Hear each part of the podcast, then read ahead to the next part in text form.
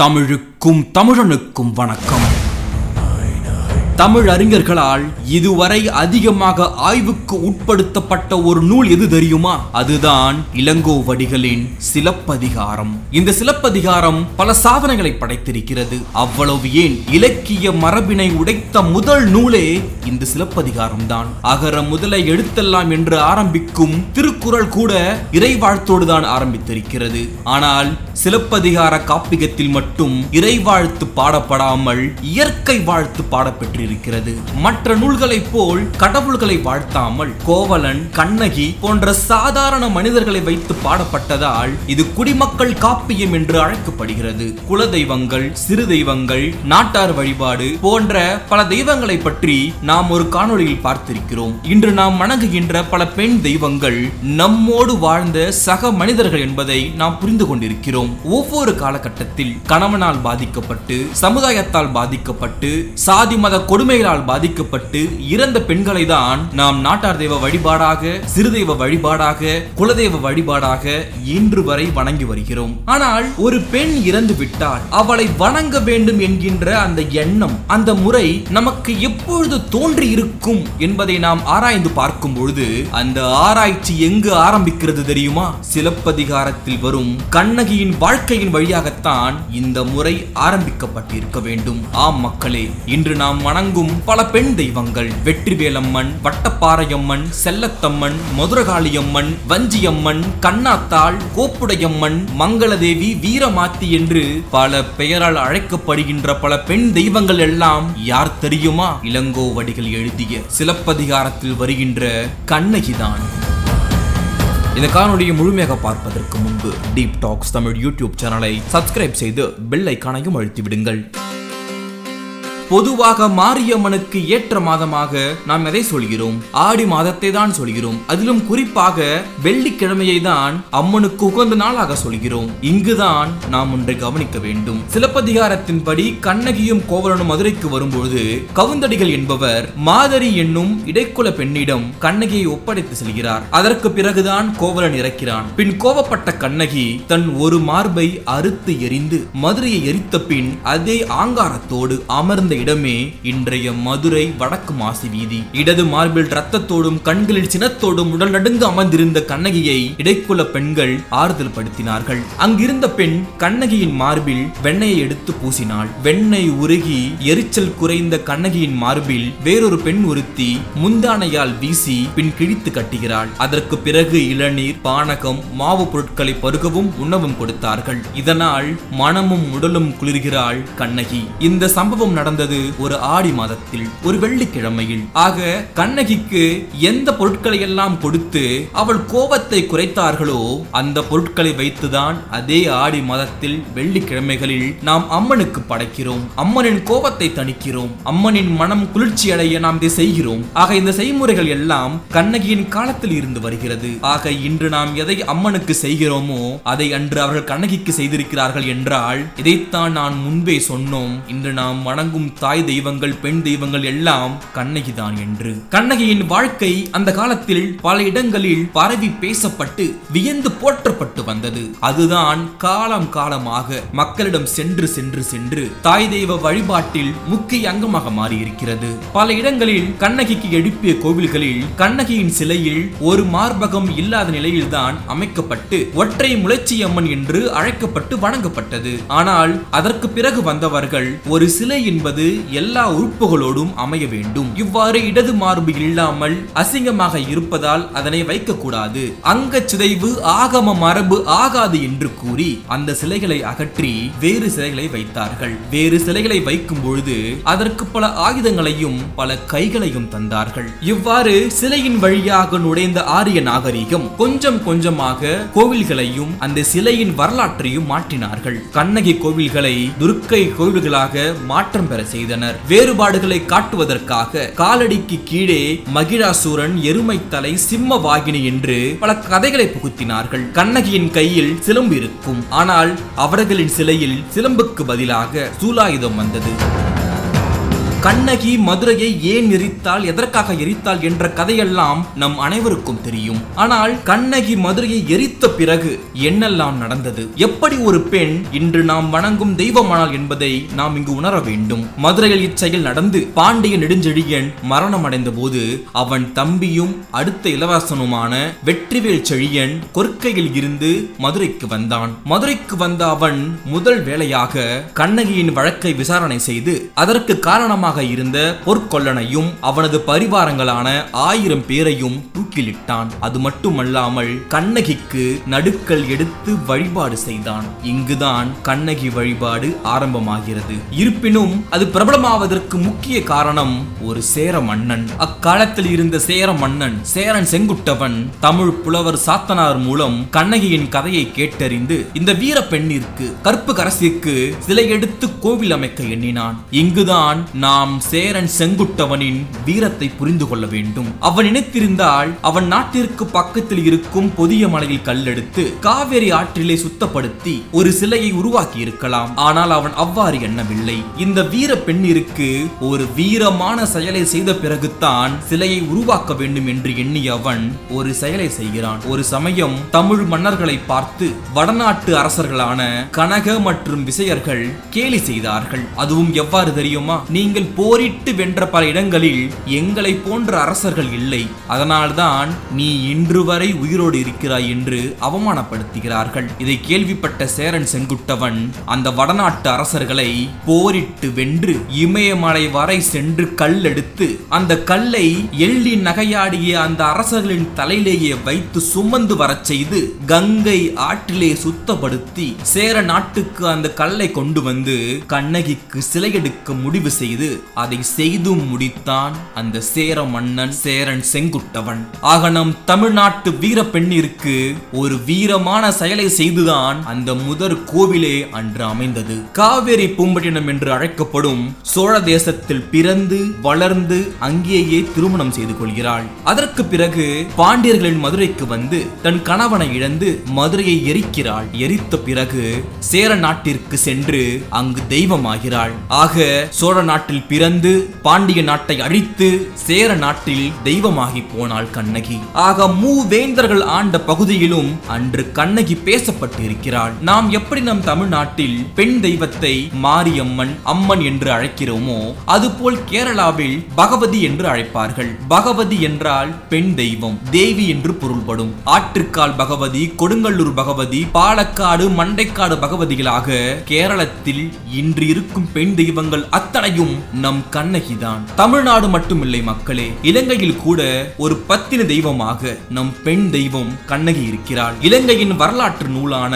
மகாவம்சத்தில் ஒரு குறிப்பு இருக்கிறது. அது என்னவென்றால் கண்ணகிக்கு சிறையெடுத்த சேரன் செங்குட்டுவனை காண இலங்கையில் இருந்து முதலாம் கையவாகும் மன்னன் சேர நாட்டிற்கு அப்பொழுது வந்ததாகவும் அப்பொழுது கண்ணகியை பற்றியும் அவளது வீர செயலை பற்றியும் தெரிந்து கொண்டு இந்த பத்தின தெய்வத்தை எங்கள் ஊரில் உள்ள மக்களும் வணங்க வேண்டும் என்பதற்காக இலங்கையில் இவளின் புகழை பரப்பியும் கோவில்களை உருவாக்கியதாகவும் பல வரலாற்று குறிப்புகள் சொல்கின்றன. நம் ஈழ மண்ணில் இலங்கையில் பத்தினி தெய்யோ என்று சிங்களவர்களால் இன்று வணங்கப்பட்டு வருகிறாள் நம் கண்ணகி. அது மட்டுமில்லாமல் கர்நாடகாவில் கூட மாசதி என்ற பெயரில் கண்ணகி வழிபடப்பட்டு வருகிறாள். ஆக இந்த சிலப்பதிகார நிகழ்விற்கு பின் தமிழகத்தின் பல பகுதிகளிலும் இலங்கை கேரளா பகுதிகளிலும் கண்ணகிக்கு என வழிபாட்டு கோவில்கள் எழுப்பப்பட்டன.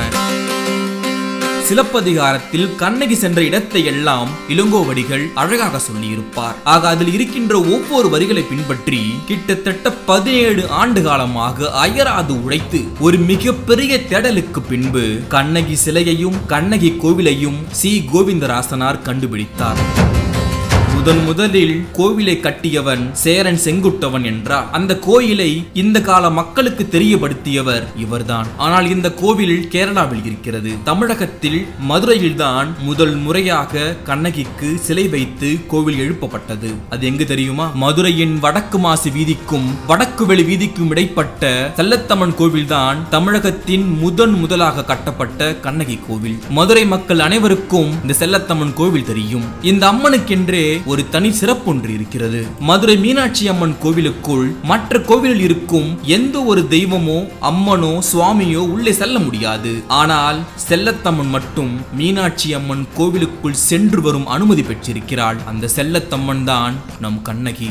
ஆதி காலத்தில் கண்ணகி சிலை எடுத்தபோது மூலவராகவே வழிபட்டாள். ஆனால் அந்த சிலை வைக்கப்பட்ட போது அந்த பகுதியில் அடிக்கடி தீ விபத்து ஏற்பட்டதால் மக்கள் மிகவும் கஷ்டப்பட்டனர். அவ்வளவு ஏன்? கண்ணகி படம் சினிமாவாக வந்தபொழுது அந்த தியேட்டரே தீப்பிடித்து எரிந்தது. ஆக இவ்வாறு பல சம்பவங்கள் நடந்ததால் கண்ணகி சிலை கருவறையின் வெளியே இடப்புறம் உயரமான கல் மேடையில் நிறுவி கிழக்கு நோக்கிய பார்வையுடன் இன்று உருவாக்கி இருக்கிறார்கள் தற்போதுள்ள சிலையும் அதுதான். மதுரையை எரித்த பின் கண்ணகி மதுரையின் பல பகுதிகளுக்கு சென்று வெதும்பி இருக்கிறாள் அவ்வாறான ஒரு இடமே இன்றைய மதுரையின் தெப்பக்குளம் மாரியம்மன் என்னும் வண்டியூர் மாரியம்மன் கோவிலாக மாறியுள்ளது. இங்கும் கண்ணகி சிலை போலவே மாரி சிலையும் வடிவமைக்கப்பட்டிருக்கிறது. மதுரை மீனாட்சி அம்மன் கோவிலில் கம்பத்தடி மண்டபத்தில் உள்ள நின்ற கோல காளி சிலையும் கண்ணகியாகவே கருதப்படுகிறது. மதுரையில் மட்டுமல்ல புதுக்கோட்டை மாவட்டம் பொன்னமராவதியில் உள்ள அழகிய நாச்சி அம்மன் கண்ணகியாக உருவகப்படுத்தப்படுகிறாள். அதேபோல் திண்டுக்கல் மாவட்டம் ஆத்தூரில் உள்ள கண்ணகி கோவிலில்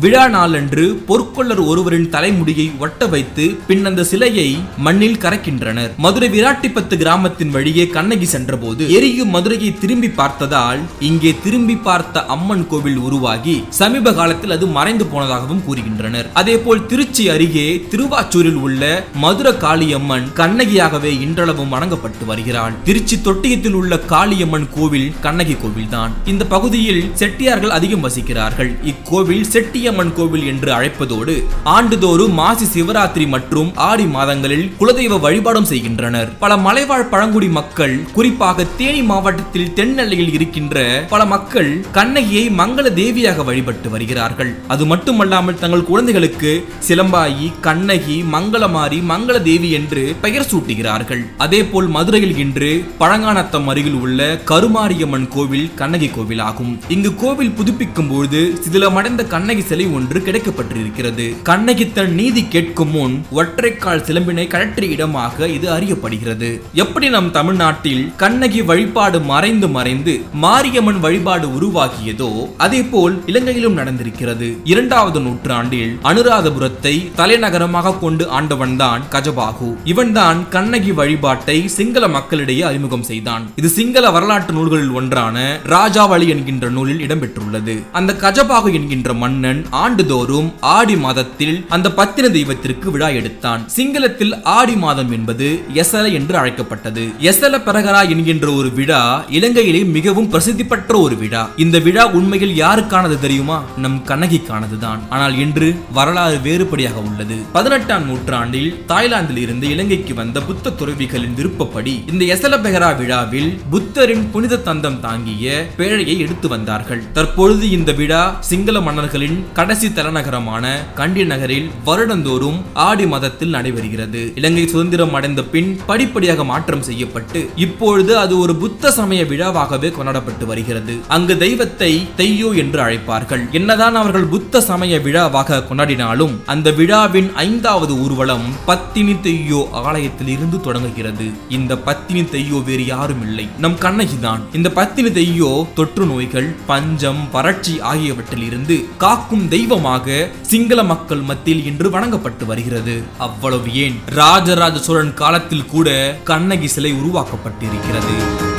பதினோராம் நூற்றாண்டில் தமிழகம் முழுவதையும் ஒரு குடையின் கீழ் ஆண்ட மா மன்னன் முதலாம் ராஜராஜ சோழன். அவன் இலங்கையை கைப்பற்றி சிங்கள மன்னனாகிய ஐந்தாவது மகிந்தனையும் அவனது மனைவியையும் சிறைபிடித்து வந்தான். சிறைபிடித்து வந்தாலும் அவர்கள் இருவருக்கும் சகல மரியாதைகளுடன் கூடிய ஒரு மாளிகையில் தங்க வைத்திருந்தான். அந்த சிங்கள அரசனின் மனைவி பத்தினி வழிபாடு இல்லாமல் மிகவும் வருந்தினாள். அந்த அரசியின் விருப்பப்படி கண்ணகி கோவில் ஒன்று அமைத்து கொடுத்து பத்தினி விழாவையும் அங்கு நடைபெற செய்தார். அந்த காலத்தில் சோழ நாட்டில் பத்தினி வழிபாடு மறைந்து போயிருந்த காரணத்தால் அப்பொழுதைய தமிழக மக்கள் கண்ணகியை சிங்கள நாட்டில் இருந்து வந்த தெய்வமாக கருதி சிங்கள நாச்சி கோவில் என அக்கோவிலை அழைத்தார்கள். நாளடைவில் அந்த கோவில் செங்காட்சி அம்மன் என்று அழைக்கப்படுகிறது. ஏன் இன்று வரை சிங்கள நாச்சியார் என்று இருக்கும் கோவில் கூட கண்ணகிக்கான கோவில்தான். இவ்வாறு தமிழகத்திலும் கேரளாவிலும் ஆந்திராவிலும் கர்நாடகாவிலும் இலங்கையிலும் நம் கண்ணகிக்கு பல கோவில்கள் அமைக்கப்பட்டு தெய்வமாக வணங்கி வந்த வாழ்ந்தார்கள் தமிழருக்கான புனித அடையாளமாக திகழக்கூடிய கண்ணகி வழிபாட்டை அழித்ததின் பின்புலத்தில் நிகழ்த்தப்பட்ட அரசியல் மிகவும் நுட்பம் வாய்ந்தது. கண்ணகியின் காலத்திற்கு பிறகு அவளுக்கு கோவில் கட்டி மக்கள் வணங்கியதற்கு பிறகு காலம் செல்ல செல்ல பல சமயங்கள் உருவாகின. முக்கியமாக சைவமும் வைணவமும் உச்ச நிலையை அடைந்திருந்தன.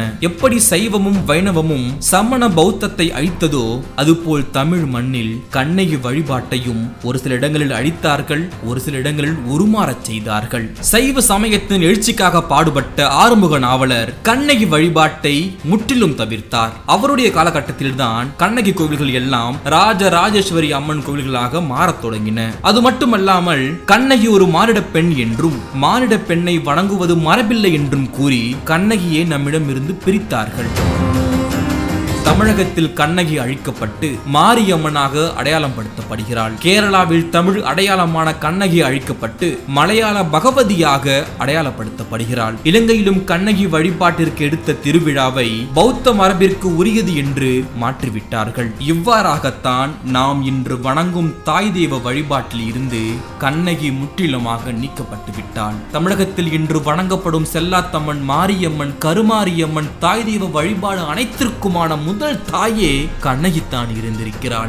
இந்த வரலாற்றை நாம் புரிந்து கொள்ள வேண்டும். சிலப்பதிகாரம் என்பது ஒரு கதை கிடையாது. அது ஒரு வரலாற்று நிகழ்வு. எப்படி சமீப காலத்தில் கல்கி அவர்களால் பொன்னியின் செல்வன் எழுதப்பட்டதோ அவருக்கு கிடைத்த வரலாற்று சான்றுகளை வைத்து எப்படி அவர் ஒரு கதையை உருவாக்கினாரோ அதுபோல் அல்ல இளங்கோவடிகளின் சிலப்பதிகாரம். அது முழுக்க முழுக்க ஒரு வரலாற்று நிகழ்வு என்பதை நாம் புரிந்து கொள்ள வேண்டும். அதன் அடிப்படையில் தான் கண்ணகி தெய்வமாக மாறி இருக்கிறாள் பின்பு மாறி மாறி இன்று நம்மோடு மாறி அம்மனாக இருக்கிறாள்